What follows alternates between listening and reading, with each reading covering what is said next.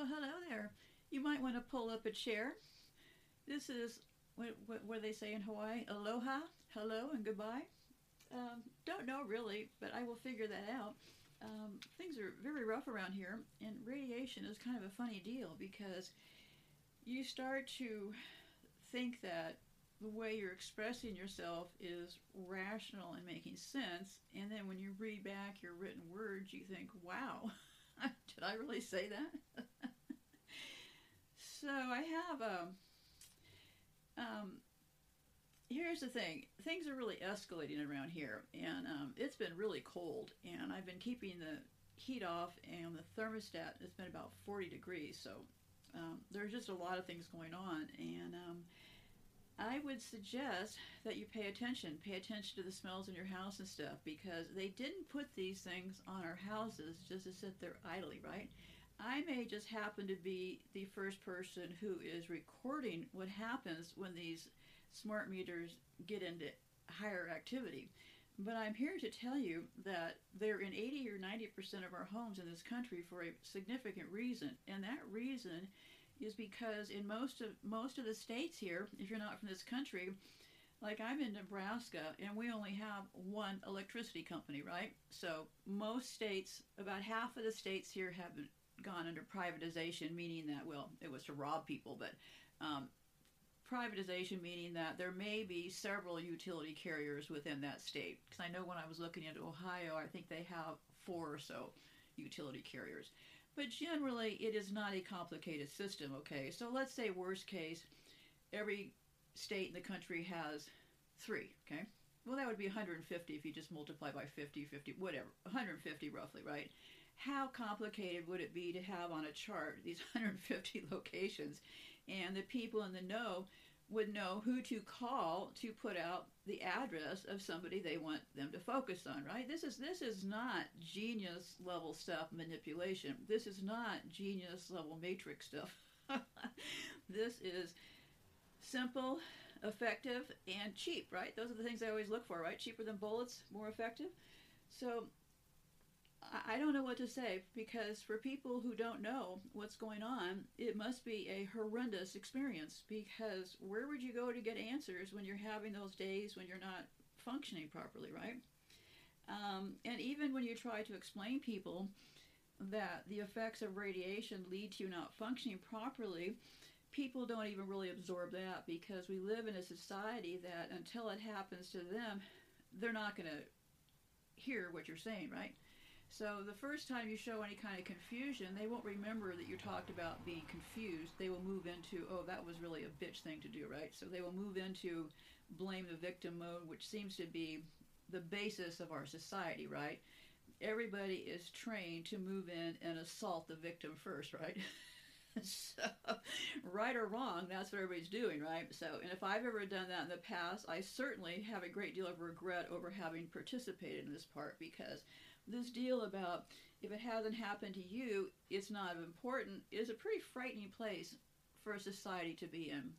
Our ability to walk past people living on the streets and not even think anything is a pretty pretty significant place to be. And so what I'm going to be doing today is this. Um, there's a few things that were like big mysteries to me through all this, right? Like, how do we get so many psychopaths? Because, like, for the last 25 years, I have said this consistently the same thing. We're surrounded by psychopaths. They're sitting right next to us, and they're hiding in plain sight. Well, come to find out, I was right. Okay, so what's the deal? Well, I was unclear how they got so many of them, right?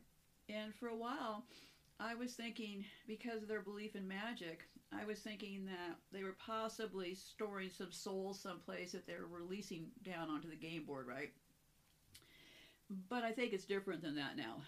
Eh, that, that, that, that gives them way too much credit, okay? How they got there was by separating children from their mother, the same thing that happened to these people in charge. And I'll, I'll get to that in a minute here, okay? Because um, it started with the children, okay? And now they're breeding a type of person. I'm not saying that all these people would classify as a person without a conscience, which would be a psychopath, but you can breed a pretty distant non emotionally involved person by a few simple steps robbing them of their childhood, taking away their mother, not letting them know who their mother was. And there's a lot of th- lot of things about all this that play into this. So yeah, um, but let me let me see here. So I'll get into that in a bit here.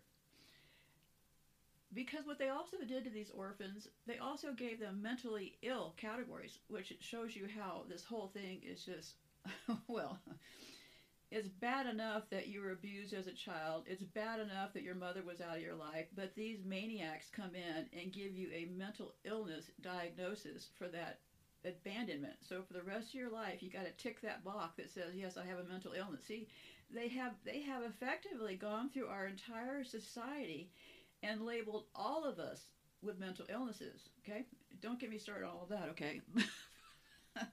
I mean, I personally, full disclosure, I spent two nights in a mental psychiatric ward in this country. This would have been in the 90s when I, I was having a lot of fun when I was going through that lawsuit with Intel.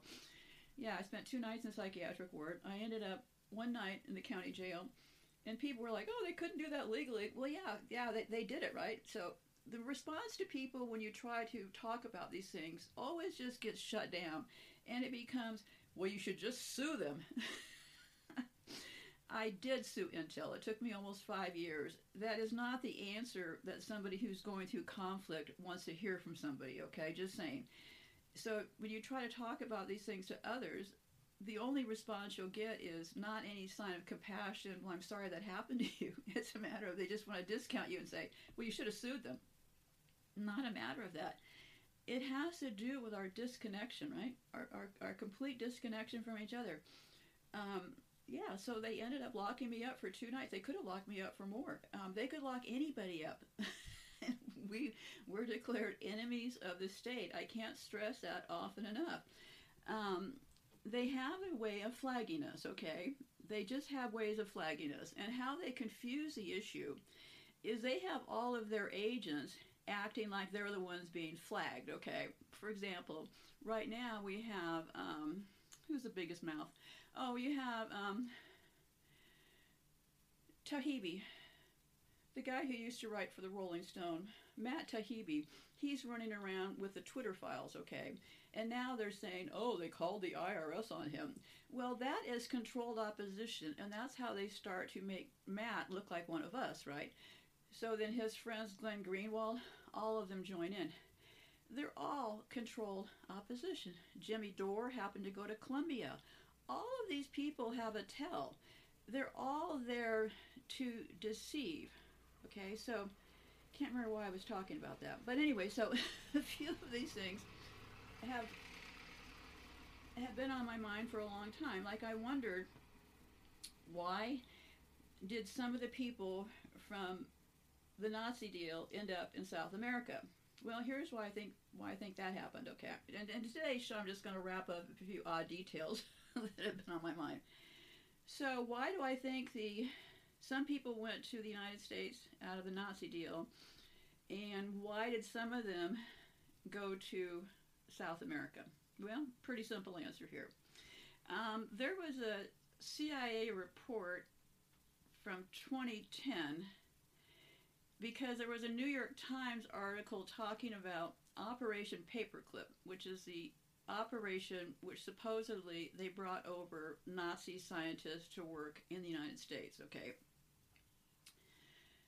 Now, so this was a big disclosure. They found that, they, you know, they're going through these freedom of information things. They're digging up this stuff, okay? So that's where their black and white thing comes in, good and evil, right? So they tell the good side along with the evil side.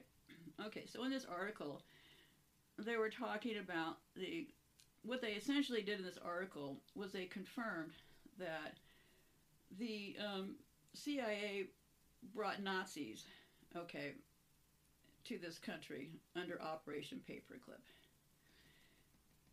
But what did I get out of this? Well, kind of a gold mine because, um, so they were talking about the many Nazi scientists who specialize in chemical, biological, and radioactive warfare, and who were secretly relocated in the United States between the years 1946 and 1958.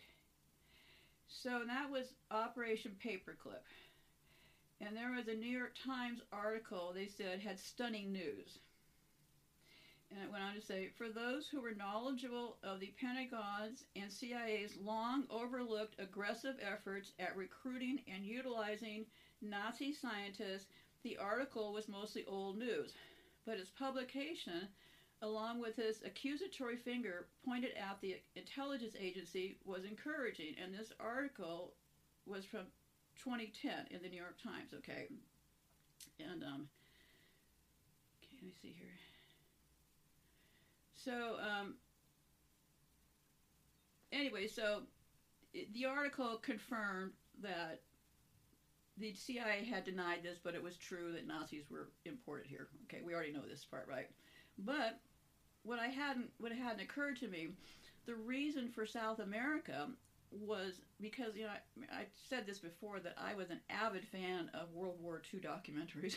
I mean, I, I don't think there was one I didn't watch. Okay, so um, yeah, I always wondered about those people going to South America. Like, why they why they why did some of them go to South America and so many of them come here? Well, what happened was, and this is me filling in the pieces. This is what I think now. Okay, I think what happened was this: the worst ones. Okay, like this person called the Butcher of Lyon, Klaus Barbie. Klaus Barbie, K L A U S Barbie. You'll find this very easily. B A R B I E. He was called the Cla- the Butcher of Lyon, L Y O N. Okay.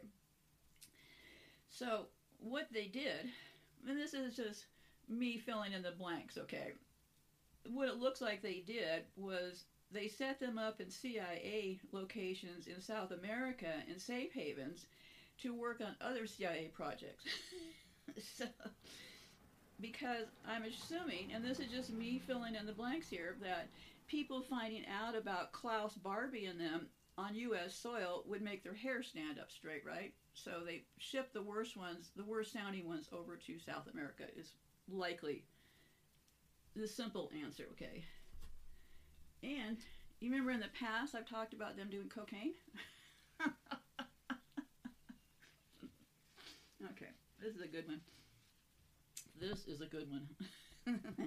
this is a great one. Okay, now. Okay. Um, I ran across this this week. This makes my week, okay?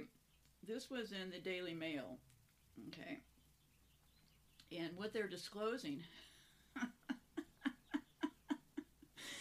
they have their own cocaine factory here in the United States. I kid you not, okay? because they need the cocaine leaves for certain medications and stuff they use, okay? And everybody has talked about them having cocaine in Coca Cola, right? Back in the day. So, this this thing said, this article said, the importance of cocoa leaves in the making in the making Coca Cola in, in the making Coke. People were terrible writers. In the making of Coca Cola, it should have said, dates back to the invention of the drink by Dr. John Stith, S T I T H, Pemberton, in the 1880s. Here again, this game board got rigged around the 1880s, okay? So, anyway, so Pemberton, a biochemist and pharmacist from Georgia, concocted a unique syrup blending cocoa leaf extract, which was known at the time to contain increasingly popular cocaine, with West African cola nuts containing caffeine. The syrup could be diluted with soda and was marketed as a medicine for combating pain and fatigue. It'll pep you up, sure will. okay, so this gets even better. So Pemberton's drink quickly grew in popularity, and in 1888, a lot of eights there, right? His son sold the recipe patent to this Georgia businessman for around $2,300, the equivalent of $75,000 today. Uh, so they founded the Coca Cola Company to make use of the patent and famously marketed Coke as being delicious, refreshing, exhilarating, and invigorating. The business was a huge success, and he eventually went on to become the mayor of Atlanta. Just like, you know, and all these people that I've been looking into, I may, may or may, may not have talked about them, but they all went on to found things like, oh, this one guy who was giving cancer to patients over in, uh, where was it? He was a doctor. I think he was from Chicago. He was over in Puerto Rico giving people cancer, and he was writing back to his colleagues in this country talking about giving people in that country cancer. Well, he went on to be like the head of the Cancer Society. so, in all these cases, the perpetuators always end up with the big titles, right? See how it works? They give themselves those fancy titles, they give themselves all those ribbons and gold buttons and stuff. so, um, and went on to say, although the Coca-Cola company stopped including cocaine in the drink at the turn of the 19th century, it continued using cocoa leaves for flavor. In 1903, the company started working with a germ, germ, German chemist, of course, Dr. Louis Schaefer, who immigrated to the U.S. in 1885. Schaefer founded the, this is important to know, Schaefer founded the Maywood, M A W O O D, Chemical Works, okay, which went on to work in close consort with federal agencies to import Peruvian cocoa leaves to his chemical plant in New Jersey. So, the place we're looking for is Maywood Chemical Works in New Jersey, okay? So, in 1921, and that was in um, 1903, the company started figuring this out, okay? In 1921, the Harrison Act banned the import of cocoa leaves. But, always a but, right? That's why they have all these lawyers, right? But included within the legislation was a curious exemption for the Maywood Chemical Works, which could continue to extract cocaine from the leaf. so, right now, April 2023, and this is not an April Fool's Day joke. right now, the Maywood Chemical Company in New Jersey is manufacturing cocaine. Okay, just just put that out there. Okay. okay. Self deception.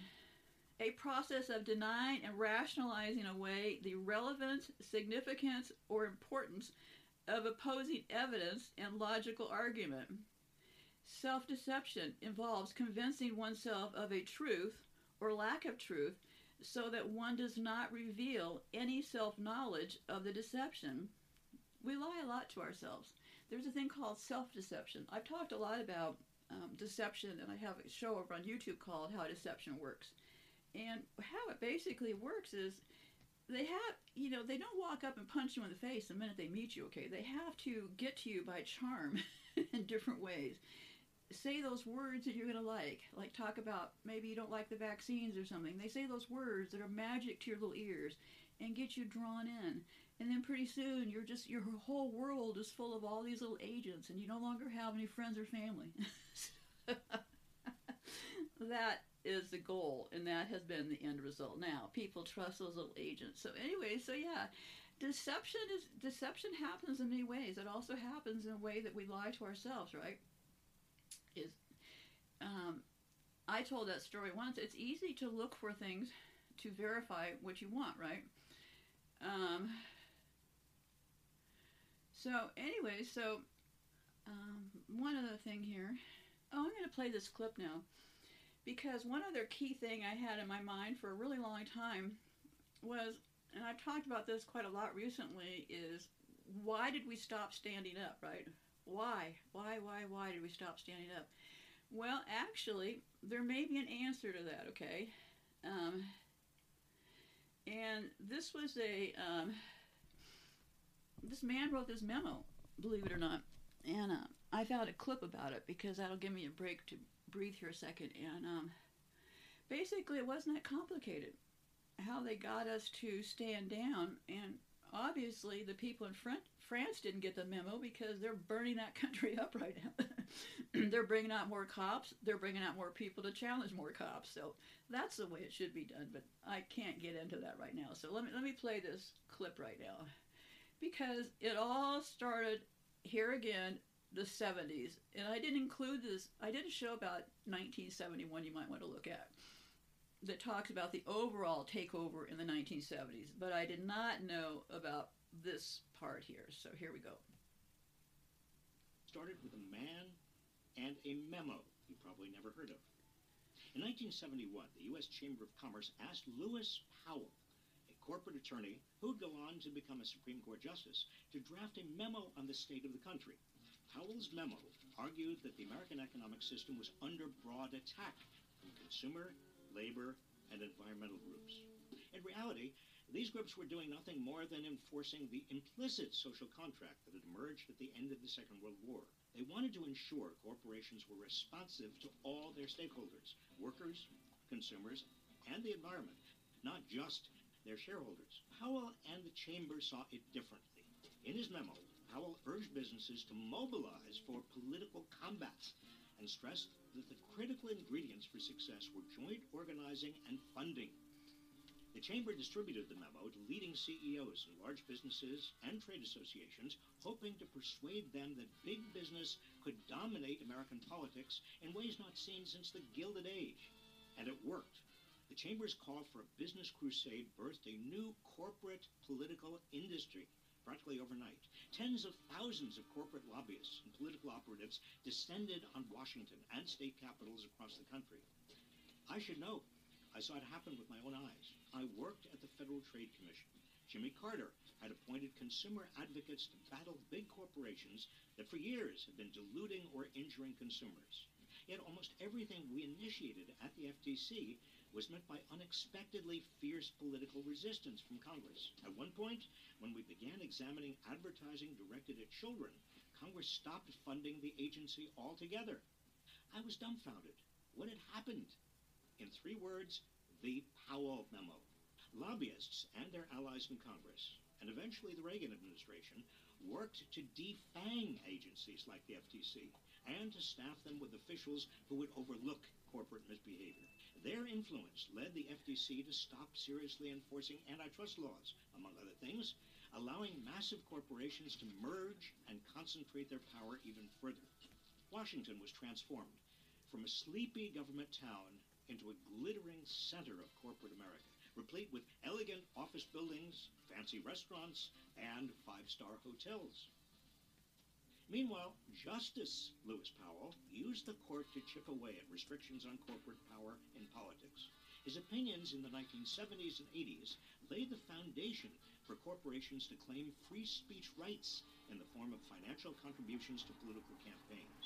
Put another way, without Lewis Powell, there'd probably be no Citizens United, the case that threw out limits on corporate campaign spending as a violation of the free speech of corporations. These actions have transformed our political system. Corporate money supports platoons of lawyers, often outgunning any state or federal attorneys who dare stand in their way. Lobbying has become a $3.7 billion industry. Corporations regularly outspend labor unions and public interest groups during election years, and too many politicians in Washington represent the interests of corporations, not their constituents. As a result, corporate taxes have been cut, loopholes widened, and regulations gutted. Corporate consolidation has also given companies unprecedented market power, allowing them to raise prices on everything from baby formula to gasoline. Their profits have jumped into the stratosphere, the highest in 70 years. But despite the success of the Powell memo, big business has not yet won. The people are beginning to fight back. First, uh, antitrust is making a comeback. Yeah, yeah, Look yeah, at the yeah, Federal yeah, Trade yeah, yeah. This is what people like Robert Reich are for to then get you to think you have some hope, right? And send some money to his campaign. Anyway, that clip was called How the Corporate Takeover of American Politics Began. Yes, 1971 was a very significant time, and I've also been saying for years that they have, in fact, been making this up as they go along, right? Pretty clear, right? They keep going along, making up new strategies. So let's get to the point here. Um, how do you get to the children? Well, separate them from their mothers, right? And go listen to my show about Saturn and these people and their relationships, which is non existent with their own mothers, right? So the people, the one person in charge, and I've documented them um, at psychopathinyourlife.com. Just click on the elite transgender section there. I've documented how poorly they're doing as far as transgendering themselves. Um, that's why they're selling this transhuman thing because they are fumbling. Things are not going well. They're killing themselves off with diseases and stuff. So, same way they're killing us off with diseases. They have a thing for diseases, right? So, let me get focused here. So, this country has always it's been based on eugenics and abuse, okay? And I did a show and you'll find orphan trains in the title. And these are things that I didn't cover for that show, okay? Because I kept thinking, how did they get all of these many psychopaths around us, right? And I'd like to make a very clear statement. People abandoned by their mother or their parents or stolen, which I believe a lot of these children were stolen, have a right to process their own feelings, okay? Um, and they don't need these people defining them by some sort of mental illness. Um, because, for example, the, the category of borderline personality disorder, what is it? No. Yeah, borderline personality disorder, BPD, is an attachment disorder these people have cooked up, right? Well, because they're giving us these things, they're studying us. This is a human experiment going on, right? So they give us these titles, these disorders, right? And it, it's just a tragic thing because um, it dawned on me when I was reading this piece about um, just the psychiatric abuse and stuff, and this woman commented, and she had been abandoned as a child, and she said the the really the, the sick part of the whole deal is this: is that dealing with all of that, the trauma of all that is bad enough, but then these people come along and put a mental illness category on it, and so you got to tick that box forever that you've been diagnosed with a mental illness, okay? And that happened to me also. So I've disclosed that, and um, it's happened to a lot of us, okay? But the sad part is when it happens to one of us, very little solidarity, okay? Um, and it becomes something that you no longer want to talk about because, um, well, they, they've now flipped the agenda now. Now, recently, all the kids are talking about, yes, I'm mentally ill. My doctor said I've got this and that, and these are all the pills I'm taking. So, the whole mental illness thing, which I just can't get into right now, but the whole thing, recently, you can get pills by Silicon Valley has been funding all these online pharmacies. So, you can get pills for all of your mental illnesses now. And since this happened to me in the 90s, when they first came up with all these pills, um, what happened was was that it's become full circle. Okay, now it has become so accepted that these kids are actually diagnosing themselves and then going online and just getting the pills that these experts say that treat these different things. See, we, we, we just have, well, it's all about them making us sick, telling us we're sick, and treating us like we're sick, right?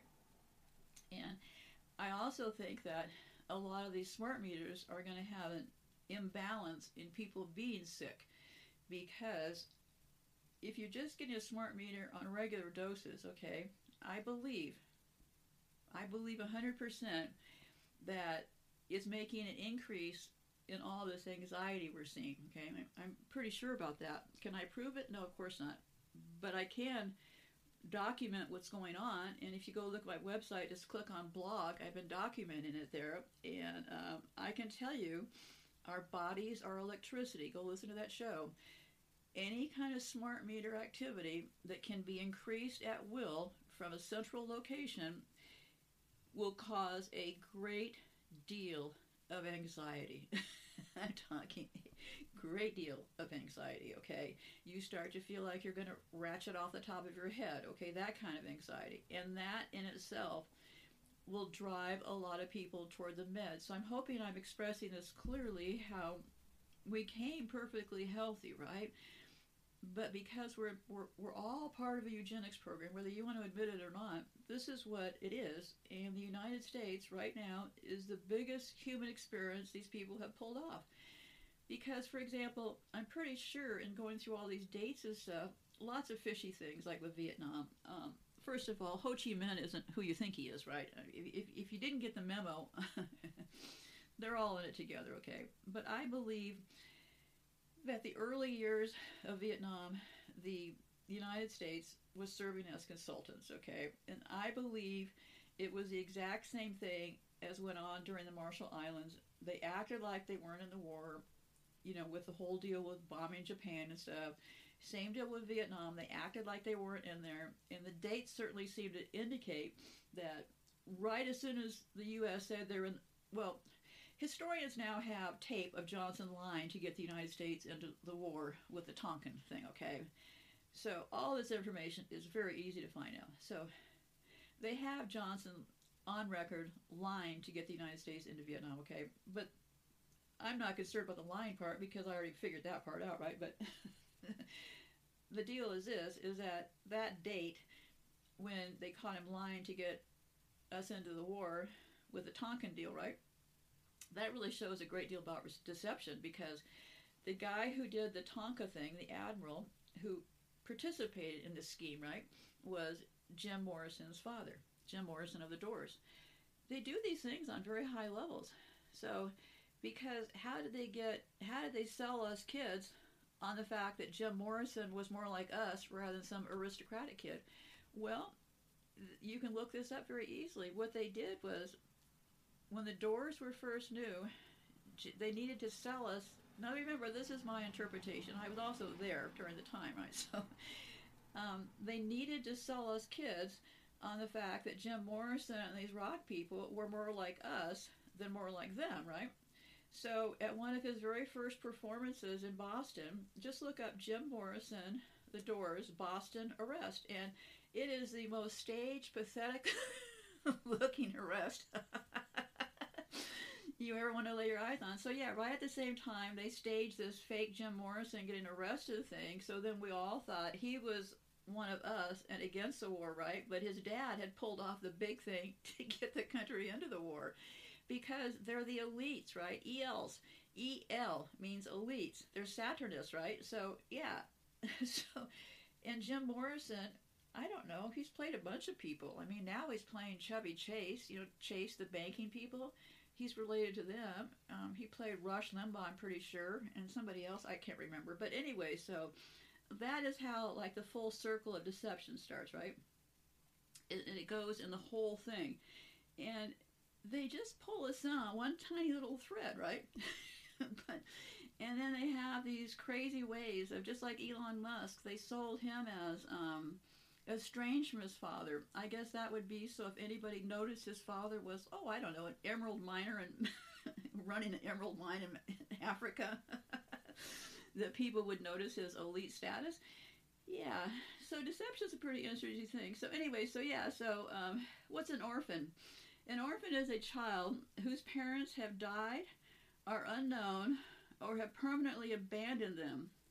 In common usage, only a child who has lost both parents due to death is called an orphan. Okay, that's very important to know. A child must have lost both parents due to death to be an orphan, okay? But when referring to animals, only the mother's condition is usually relevant. Okay, so if the if the baby cow lost its mother, then that baby cow would be an orphan, but not if he lost his father. See what I'm saying? But in all cases, that child has permanently lost both parents. Okay. And early on, and this is totally out of place. I'm sorry. Early on, um, in this game board, um, we had a lot of beliefs that these people are always talking about how much they love children. And they're always talking about, and people want to glom on to things about, oh, they're drinking children's blood, or they're doing this and that. Well, you know, personally, are they doing any of that? Well, they go to a lot of elaborate ways to try to convince people of that. it makes for good YouTube shows, right? It makes for a lot of speculation, but I have chosen to not overly engage in that area because, frankly, there's enough horror that I can show you in real solid research, right? I don't need to start stretching and coming up with things, okay? So, because, and this is totally out of place, but I had, what I did was, in, in, in looking further at how they breed these um, detached people. And by detached, I also mean through the vaccines and stuff, we've got high incidence of autism. And I'm not inferring that all of these people are psychopaths by any stretch of the imagination, but there is a detachment going on, right? The ability for a whole population to overlook all the things that are going on in this country shows a huge detachment. At least it does to me. So while I was looking through my detachment files, um, I had this old article I'd had for a long time, and I'd like to read it to you. And um, I may have read it once before, but it was the September 1906 edition of Cosmopolitan magazine recounts a story once told of an old Native American chieftain. The chieftain was given a tour of the modern city of New York. On this excursion, he saw the soaring heights of the grand skyscrapers and the majestic majest, majesty of the Brooklyn Bridge. He observed the comfortable masses gathered in amusements at the circus and the poor huddled in tenements. Upon the completion of the chieftain's journey, several Christian men asked him, What is the most surprising thing you have seen? The chieftain slowly re- replied with three words Little children working. In accordance with his vision, Alexander Hamilton, as Secretary of the Treasury, noted in a 1791 report on manufacturing that children who would otherwise be idle could become a source of cheap labor. Around the same time, the influential Niles Register noted that factory work was not for able bodied men, but rather better done by little girls from 6 to 12 years old. And this, in a nutshell, is the history of children in this country. And I'm in the Midwest. They just they busted some people with children. where, where are they getting the next generation of these immigrant children from? Well, from immigrants. They're getting these children now. I mean, they, they busted them here in the Midwest with uh, putting children in the most dangerous jobs, which I would imagine would be cleaning um, slaughterhouses and um, yeah, children are there because you get a bunch of immigrant people. The family's trying to make a living, high rents. See, see what I'm saying? So right now they're breeding the next group of children. See, see how it works by letting all these immigrants in through the border. We're becoming that movie Soylent Green. Okay. So they believed that children children being idle was a sin okay and remember too that who set up this entire country? Well, every church, every town had a church, right? And then pretty soon every town had a church and a hospital. And in the middle, they started getting cops, right? So, see how it all started to work? Because they found that one out of eight children were employed in the 1870s, okay? But now, but then they found that between 1890 and 1910, no less than 18% of all children, 10 to 15% work, okay? So the majority of them, 20% of the kids are working. So these people are chronic liars, so I'd have to say that, yeah, probably most children work, okay? Um, so, um, anyhow, so and how the whole game has worked is this, is they always show this interest in the children, right? Well, I bet if you started some children's aid societies, that that might, just might, remember I'm discussing here, that might further keep children away from their mothers, right? Because it gives a vehicle, a place for people to drop children or people to perhaps provide children to. Let's say that you're unscrupulous and you can turn over some children that, that you say are adopted that you say don't have homes and get money for them. A lot of the stuff was going on, and I've already spoken about it already. But so I am of the belief, my belief, you can have your own, that likely the majority of these children were stolen because if you go back and listen to my shows about the orphans, okay, it's got orphans in the title, not hard to find. There was an active effort. Russia was going around gathering up baskets of children from villages and stuff. A lot of children during this era were being gathered up, okay? And at first, I saw it as gathering up these children to provide the workforce, right? Because that would be a logical conclusion, right? So, but I no longer believe that. I, I, I believe it served a t- dual purpose, okay? They gathered them up to separate them from their mother to breed more people like themselves, these psychopaths in charge who don't know their own mother because they are the 1% in charge are men, are women acting like men. So, yeah, so they don't know who their own mother is, right? In their little 1% family, these little fake little royal families and stuff, we see who they say their mother is, right? But that is not their mother because their mother was transgender themselves. So that mother could not have had them. So they have not been having their own children for quite a while.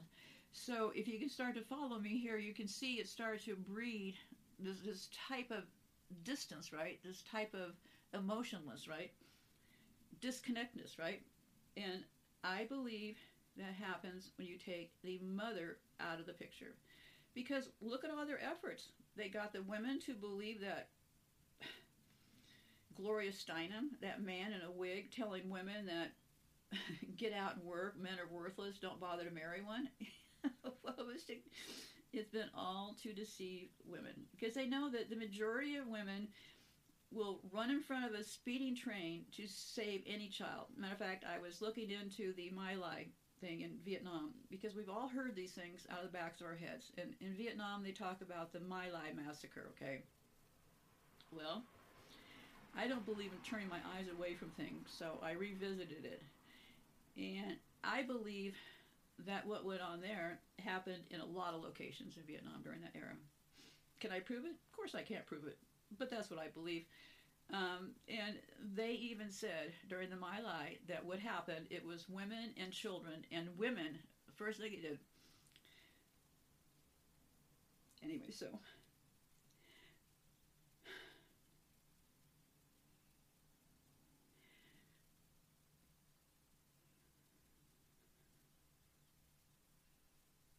I don't apologize for showing emotion, and I'm never going to. We should have been yelling and crying all along. Okay, so, so how, how did they, how did they build? You know, I've been talking about they got us surrounded. How did they get us surrounded? Because remember, it would also take a certain type of personality that would either be way too empathetic, who would believe all of their lies, or a person who could be as evil as they are in going after the rest of us. Okay, so I think we're looking at breeding two different kinds of personalities, right? But I think you probably end up breeding the latter, somebody who didn't get a fair shake themselves at life, didn't have mom, and you know, a whole, I mean, just a million issues, right?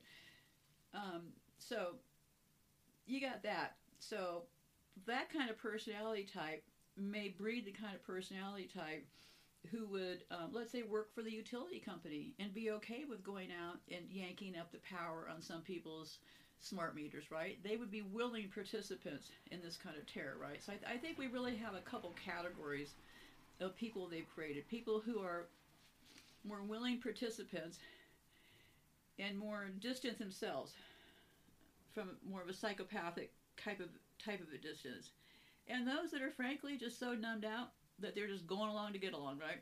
So, probably a couple groups in there, okay? But I believe these groups get started by these children's groups, okay?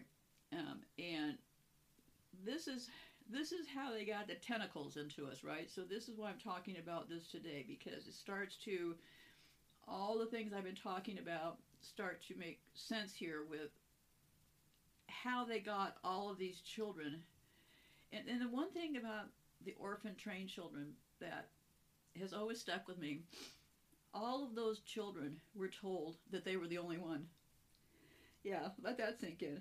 So, yeah, so Anyhow, so who started the orphan trains? Well, this group out of New York called Children's Aid, okay? And it was founded by Yale College graduate, of course, and a philanthropist named Charles Loring Brace with financial support from New York businessmen and philanthropists in 1953. Excuse me. Yeah, 1953. So here again, I'm pretty comfortable that the game board probably got set up. They came over here around 1700s and started tricking all of us over here, right? Um, uh, so they started them to ensure the physical and emotional well-being of children and provide them with the support needed to become successful adults. Brace was appalled by the thousands of abandoned, abused, and orphaned children living in the slums and on the streets of New York at the time. The only options available to such children at the time were begging, prostitution, petty thievery, and gang membership, or commitment to jails, almshouses, and orphanages. Okay, so um, so the tentacles, which is very interesting about these people, the Children's Aid, and they're the ones who came up with the idea for the orphan trains in 1853. Okay, they were some of the first industrialized schools, the first parent-teacher associations, the first free school lunch programs, which I might add that now um, they're doing this talking about free lunch for kids in this country again, and don't get me started, but there's four states in this country that are willing to provide free food to children at school. Four, four, only four. The rest of them get shamed for lunch at school. Okay, so uh, the first free dental clinics for children, the first days of handicapped children, you know, the first schools for handy. See this what they're they're what they're doing here is they're tentacle setting, right? They did the first kindergartens in the United States, the first foster home. So they set the rules for all this stuff, okay? They set the criteria, they set all the rules, okay? The first fresh air vacations in which urban children visit host homes in the country for the summer.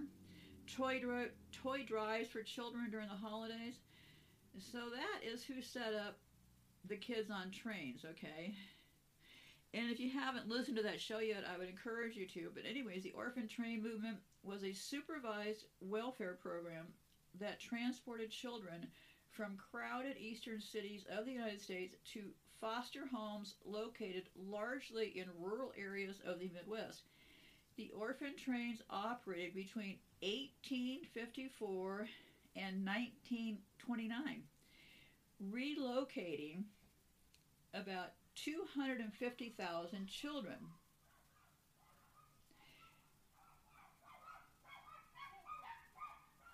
Oh, just somebody's barking. Um, okay.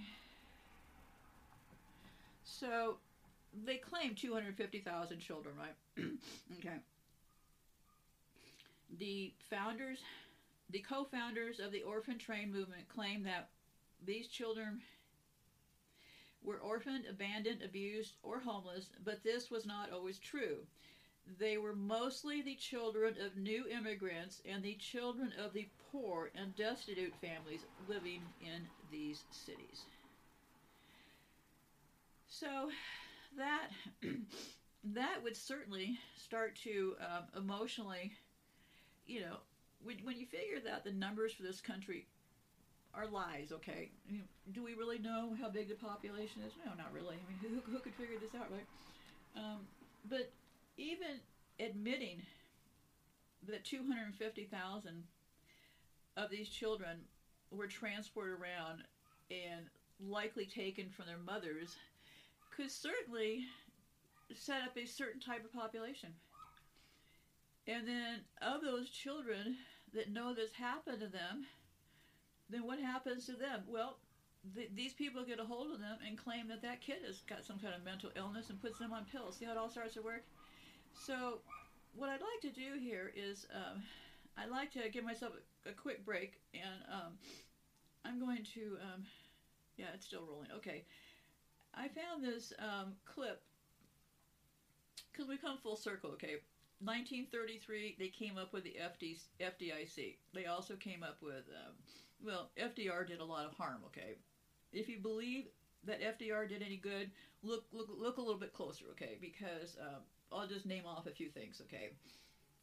The uh, GI Bill was not really open to black soldiers, okay? The uh, that would cut them out of the housing. They, they, they, they wiped the black people out of any kind of upward mobility at, at every every step, okay? Um, they um, they declared all of us enemies of state 33. Um, the people who got to go work on those big projects to rebuild American stuff, all those they call them shovel ready projects. Well, now I don't know about every single case, okay, but the one case I did find, um, and look further, okay, is um, those people were offered, they were paid something like 30 bucks a day for this project, but because the projects were away from home, their cost of living got subtracted. So the real income was like five. It was like a company town. Okay, they got like five bucks out of the deal. So at every step along the way, there's crookedness and graft. Okay, so this is a. I, I'd like to play this just because I want to document it here in my show because um, this is FDR did what he called the fireside chats. Okay, and um, where he got cozy with people essentially and got everybody to love him, right? So people loved him. And um, so they tuned into these fireside chats to, you know, be lied to by him. And uh, he was he was one of their better liars. so, and interest, what I found really interesting is his very first um, fireside chat was during the banking crisis in 1933. and uh, I don't know, where are we right now? Where are we right now? Banks are tumbling like dominoes? Okay, here we go. Time our nation's economy nearly ground. Okay, wait a second. Oh shoot, let me start over again. Listen, this this may or not. If, if I have something more to say, I can make it to the microphone. I'll keep talking, but at least I'm going out with a consistent pattern. let me get this audio adjusted. okay, let me see here. Okay, come on, Jane. Why can't I hear you? What have I done here? Okay.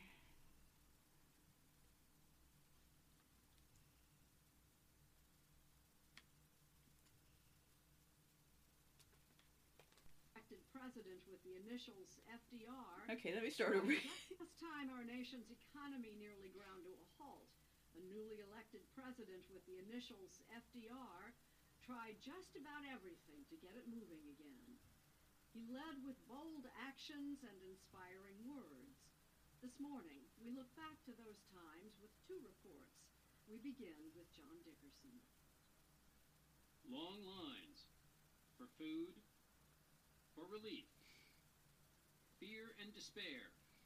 Though black and white, the pictures from the Great Depression echo America in the COVID era national suffering and frustration. The virus is new, the struggle is not. If this entire operation isn't, in fact, also a cut and paste operation, then I rest my case. Our British primary task is to put people to work. In 1933, newly elected Franklin Delano Roosevelt confronted 25% unemployment, the collapse of banking, and sweeping poverty. His response would reshape the way the country thought about itself, its president, and democracy. the United States was in the fetal position, and uh, people really wondered whether we would ever get out of this. Jonathan Alter is author of The Defining Moment FDR's 100 Days and the Triumph of Hope. We spoke inside the Manhattan home where Roosevelt slept the night he learned that he had won the presidency. Roosevelt uh, believed in what he called action and action now. This nation is asking for action and action now. And he used that word uh, in his inaugural address six times. It actually got more applause than uh, the only thing we have to fear is fear itself. While Roosevelt was ready for action, he had to make sure the country was too. At a time when the tenets of democracy itself were being questioned, he recast the social contract, convincing the American public they were all in it together. What is the New Deal? It's, it's a deal. between That is a very key point. They always convince us that we're all in this together, right? They go to war, they do something, that it becomes we, right? Just like Silicon Valley Bank. They're obviously into massive amounts of money, right? Until they get into trouble, then they want the government and we. They become a we at that point, right? So that same strategy has been through this entire process. Whatever they do, they always come to us sometimes humbly and acting like, well, this was a very bad mistake that my predecessor made, right? See, they, this is where they have a two party system. So they can always say, well, the last guy really screwed you over, and I'm here to say that I'm sorry. not a complicated plan. Not a complicated plan. Okay, so let's keep going here. the government and the people on what they expect of one another. And before Roosevelt was president, it was basically every man for himself. Rugged individualism, you know. The only real contact the American people had with the federal government was when, when they went to the post office to buy a stamp. Roosevelt changed all of that. He changed it by offering information and hope, says professor and historian David Woolner at the Roosevelt family estate in Hyde Park, New York. People would gather around their radios and they would listen to their president explain what the government was trying to do. And this was very, very reassuring. The famous fireside chats were few in number, but were symbolic of a connection between the patrician Roosevelt and those suffering with poverty. Something the president understood because he had suffered, says Susan Dunn, a Roosevelt scholar at Williams College. I would say that the symbol of his presidency, of his life, is Warm Springs, Georgia. Roosevelt was stricken with polio in 1921. He never walked again. During his recovery, he built a facility in Warm Springs, Georgia for other polio sufferers and took charge of its operation. And it helped him to relate to all kinds of people. It's leading a life of kindness, of respect, of responsibility for the people we know as well as for the people we don't know. That's what a real democracy requires. That's the moral basis of democracy. With the country's support for his spirit of experimentation, Roosevelt unleashed a flock of programs. They went to work building the infrastructure of this country in ways that are almost unimaginable now. They built 39,000 schools, 2,500 hospitals, more than 300 airports, 800 state parks. The Hoover Dam, the Lincoln Tunnel, the Tennessee Valley Authority, among the many major projects created with a Congress willing to work with the president. That didn't mean Roosevelt was without enemies. I think there's a kind of an assumption that everything for him worked, but he had very, very strong uh, opposition. There was plenty of partisanship, and there were plenty of uh, Republicans and some Democrats who thought that he was becoming a dictator. Soon enough, Roosevelt would be fighting real dictators in the Second World War, which ultimately lifted the country out of the Depression. America became a beacon for the world, and its leader, Roosevelt, offered a new way to measure the worth of a nation. And he said, you know, the test of our progress is not whether we provide much to those who have much, but whether we provide enough to those who have too little. That is the test posed by FDR for America's leaders today not just to survive, but to plot a course for a way to emerge from this crisis stronger. Yes, and that was FDR. So, I think that. Um, let me check my notes here real quick. Um, yeah, so the tentacles got set by the Frank Frankfurt School people, which really wasn't a school but a group of people thinking, um, the abuse of the children and their minds set the whole family court system going would have been these people with the children's aid group out of New York. And it is merely my opinion that these groups were never set up to help anybody okay? And that is continues to be my opinion. And i'd like oh sorry i didn't mean to hit the microphone. Um I'd like to close out with some news about the Ohio deal. Um, there has been another barge that's got, oh, I don't know, methane or something. Well, they're saying it hasn't started leaking yet. on the Ohio River. Um, obviously, there's an attack on the Ohio River. Um, I believe that this is all targeted. They're taking out our water system, and um, you know, every day there's another major accident, right? And what I think is going to happen with the people, unfortunately, in Ohio is this: is I've been looking into old railroad laws in this country. So this is how they really start to trick us, right? Because they come up with these old laws that they did in place a few hundred years ago. Well, I'm not 100% sure. Not 100% sure yet because I've been reading through, um, there's groups of attorneys that have fi- filed suits against railroads. so it's, um, yeah, pretty interesting reading, but it's also kind of, kind of can make you feel a little fuzzy sometimes, right? So here's what I what I'm thinking right now, from what I understand, is um, I think that first of all, people in Ohio are not getting help to get moved out of there. Okay, I, I think a few people are getting help, but what they do is it's by omission, right? They're just not testing for the right things. But the word dioxin is coming out, and um, I believe this is about dioxins, and I believe that that was why they created Agent Orange during Vietnam was for what's going on right now with unleashing these dioxins. They want us to believe that they've advanced to become these terrific people running the matrix and stuff, but they really have not. Okay, facts are facts. Okay, whether you want to accept them or not is a different issue, but facts are facts. Okay, the same thing they've been developing. We got the Marshall Islands. We got you know, Russia, and every part of the game board just got different treatment, right? In this country, around the same time that we were getting FDR and all that, well, the Russians were getting the Gulag.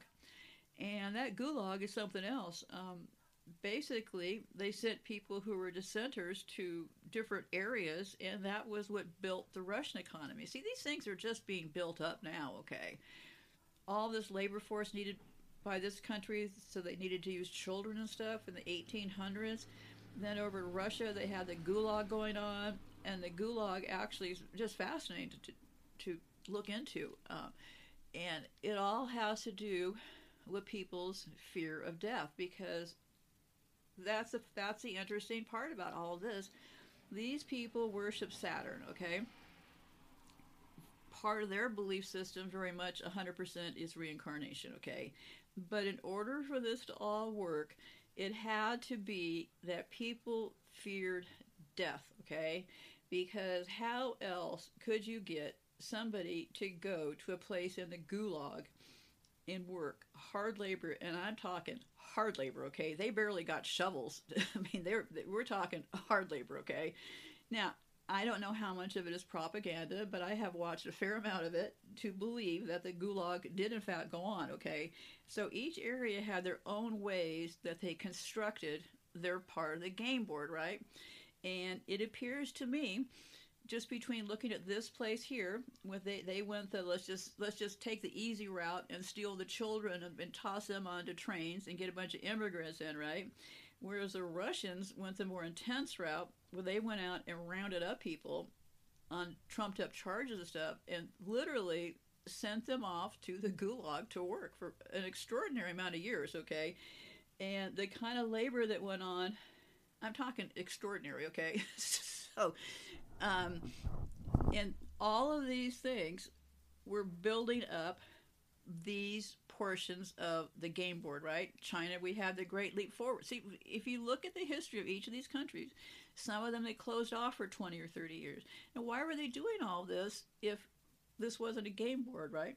Because they were learning about how to manage their own populations. That's what it's all about. And that's why this smart meter thing is about managing their own population. They've tried the gulag, they've tried this, they, they tried the potato famines, and rushing people around on boats.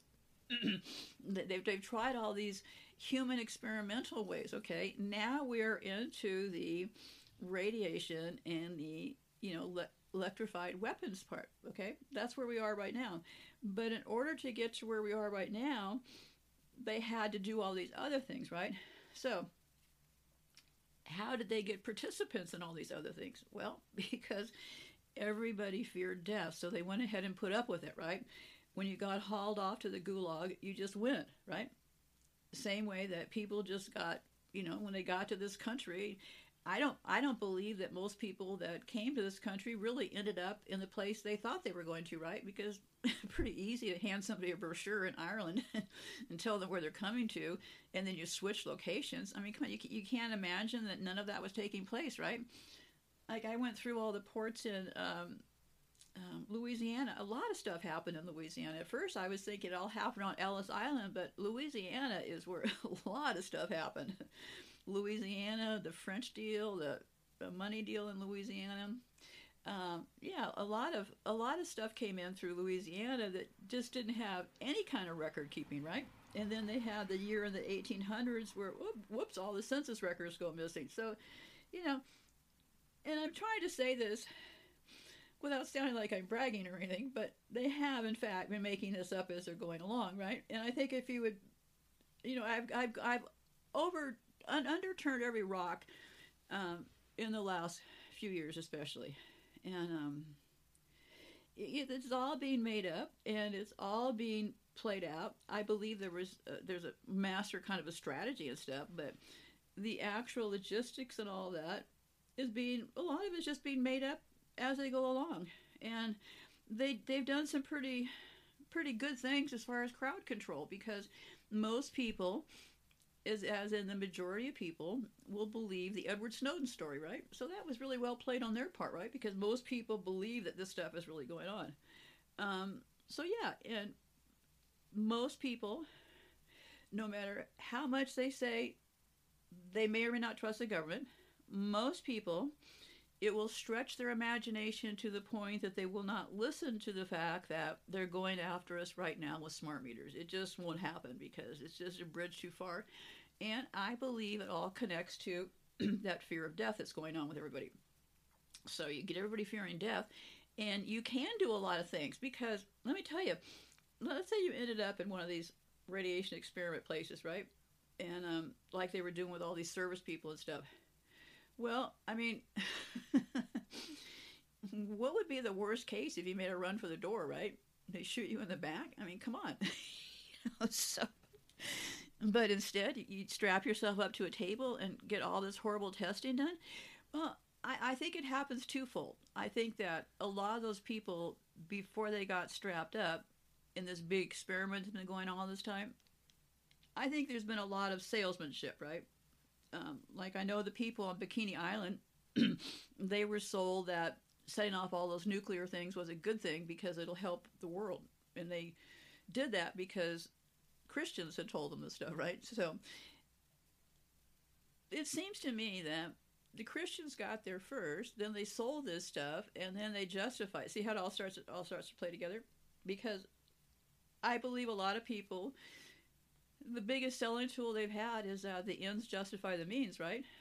So it's like, you know, how, how else could you join a profession that just a few years ago lobotomies were a thing, right? And they were only doing lobotomies up until the 50s when they came up with stronger psychiatric drugs to dull out women, okay? So, yeah, being said it's being made as they go along the way, they are making this up as they go along the way, right?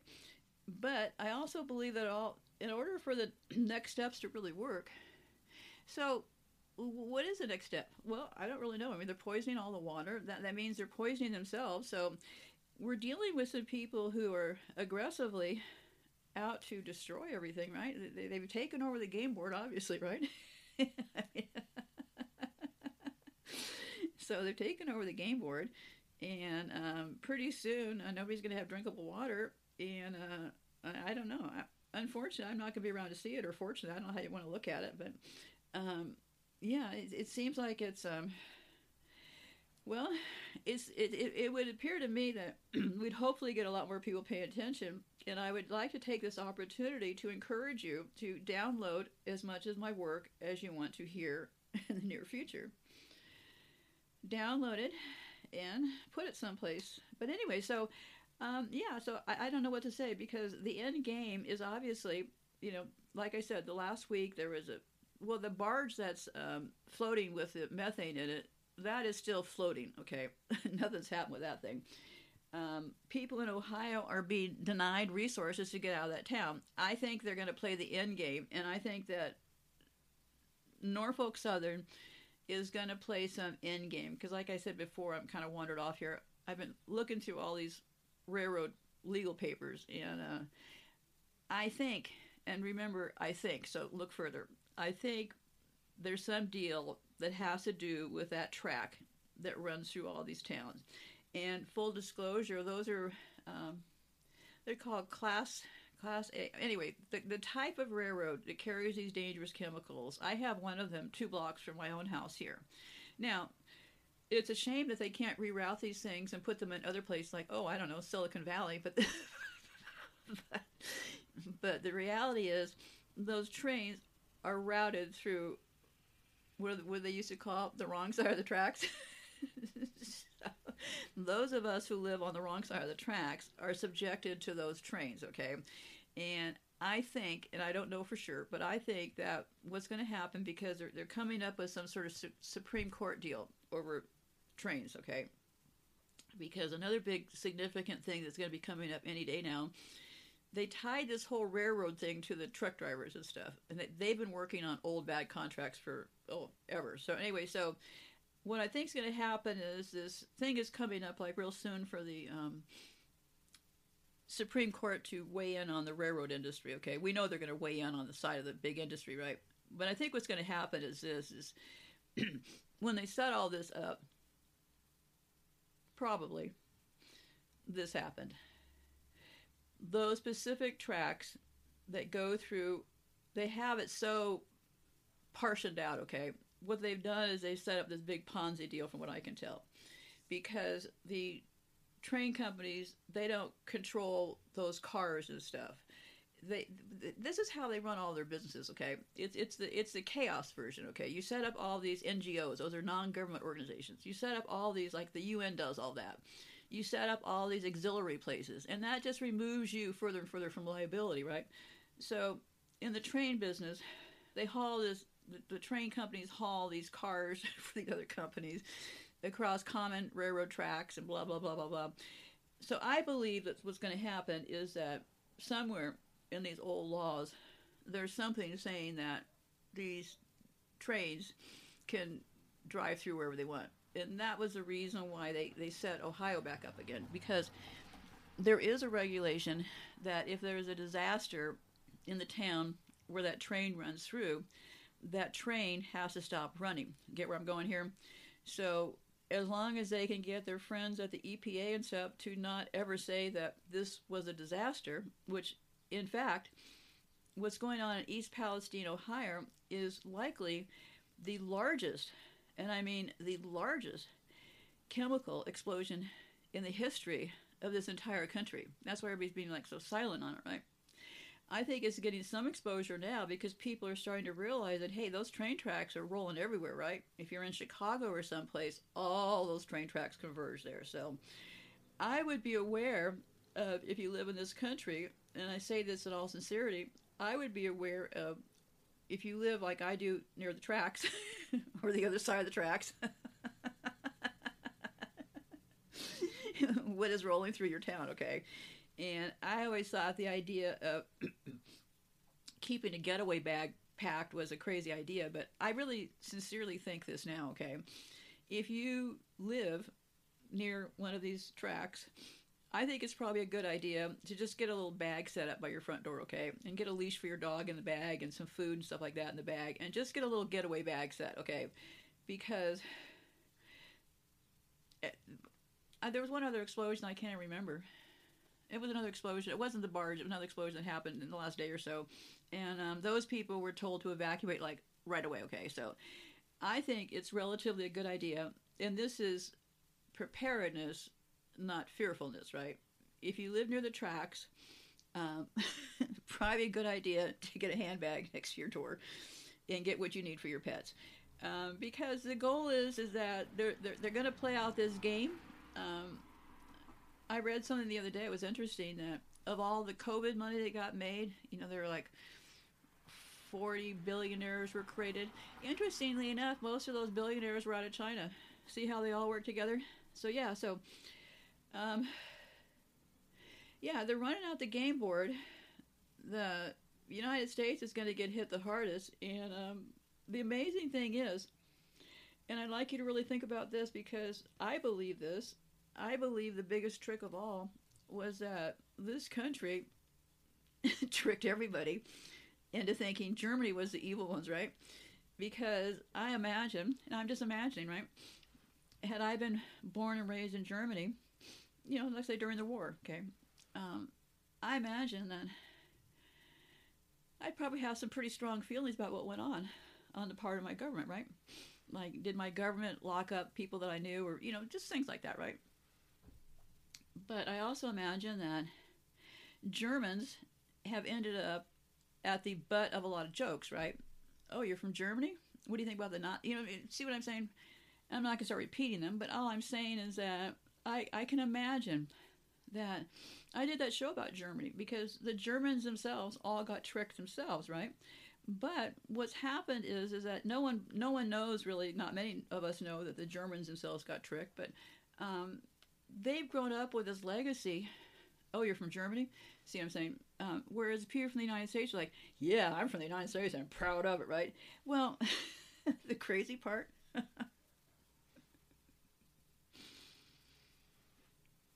the psychopath that everybody took their eyes off of was, in fact, the United States. It never was Germany, was it? It just never was Germany. And that has been the biggest trick of all. And, you know, I, you know, it, it must have been terrible to be from Germany all these years. But then also remember, too, everybody kind of got screwy treatment all over the world because in this country we've got a whole bunch of beaten up and traumatized people who thinks the American dream was so great and they missed out on it, right? So they don't want to talk about how poor they are. And nobody wants to talk about the people living under the bridges. Just go look for yourself. But anyway, so I think that what's going to happen here is um, I'm going to wrap this up. I, you know, may have more to say. Um, what's going on is that um, are certain chemicals that are being used, okay? And so it's, it's actually pluming the outside of my house, which is happening from that transformer. And when they get the inside of your house, which happens through your smart meter, okay? And because I have the extreme version, it comes up through everything, okay? Like even your electrical outlet, okay? Your electrical outlet, you'll you'll be able to smell, not smell, coming out your electric outlet. For example, I have a electric stove and I'm assuming, don't know much about electricity before all this, but I'm assuming that because I had to have a special kind of outlet for an electrical stove, when I'm by that stove, super strong, okay? So what I'm saying is that it comes in in every possible direction because it is, in fact, in all of your wiring, okay? Not just a little bit of it, but all of it, okay? so um, because I've had the opportunity because um, when you get the smell, it, it it's over, okay. But anyway, so because um, and remember, I'm commenting, not complaining, because this has been an interesting opportunity. Because I have to remind myself because there's sometimes it gets pretty horrible. Okay, I um cut myself off again. At least I'm being consistent, right? Okay, so I was talking about the electrical stuff. Okay, so um, you'll give yourself a break from the high utility bills and just be aware because um, remember, it's just I just have to keep reminding myself that this is a game board, right? And um, what the ultimate purpose is is that only you will know that, right? You should know why you're here and what are you hoping to accomplish. That is what all of our life goals are, right? So I don't believe it's any more complicated than that. When you start to think complicated, just reel it back in because it probably isn't. So, um, yeah, so I will, um, when this is uploaded, if I think of something significant, but I really wanted to talk about the South America thing with the Nazis. I want to talk about how we got all these disassociated people. And remember, none of this was through these people's fault. So they may be a generation or two away from the association, right? Because if this started happening back then, those several generations have come along since that rupture of the structure of the mother and the environment, right? So, and what a better plot than by people who didn't have a mother themselves, right? Because they already have that psychopathic distance kind of thing going on for themselves. And that makes us look like and be able to be viewed as bugs. And I did look at that psychiatrist. Um, he was the early one. I talked about him on the last show as far as the Frankfurt because there was an early psychiatrist who talked about that we needed to be treated like circus animals. And in fact, that is what it has become. Over here, we have the rings going with the social media. We have everybody too busy to even lift their heads up. So, yeah, circus has come to town. I'm going to close this out for now. I uh, certainly think that, you know, I'll be back if I can think of something that I want to say and um, or can say. And I would encourage you to download as much of my work as you can and be safe out there and goodbye for now.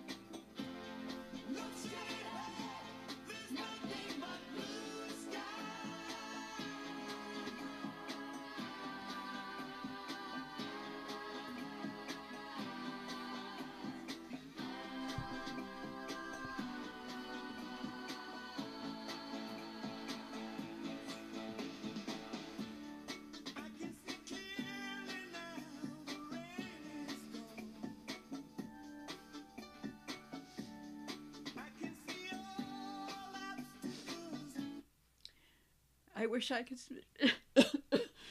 Excuse me, I had to start coughing. Vive France! You go, French. Everybody should be watching the French. Everybody should be watching the French. They're kicking ass. Everybody should be watching the French. You have my full admiration and support.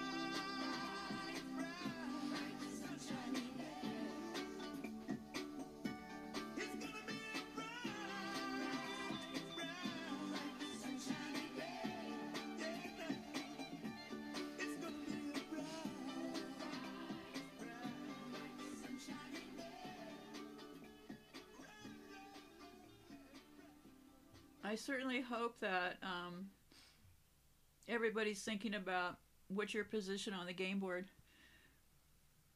Is it going to be a strong position, or are you going to be more like the French? I wish we were all like the French. The French certainly have my admiration.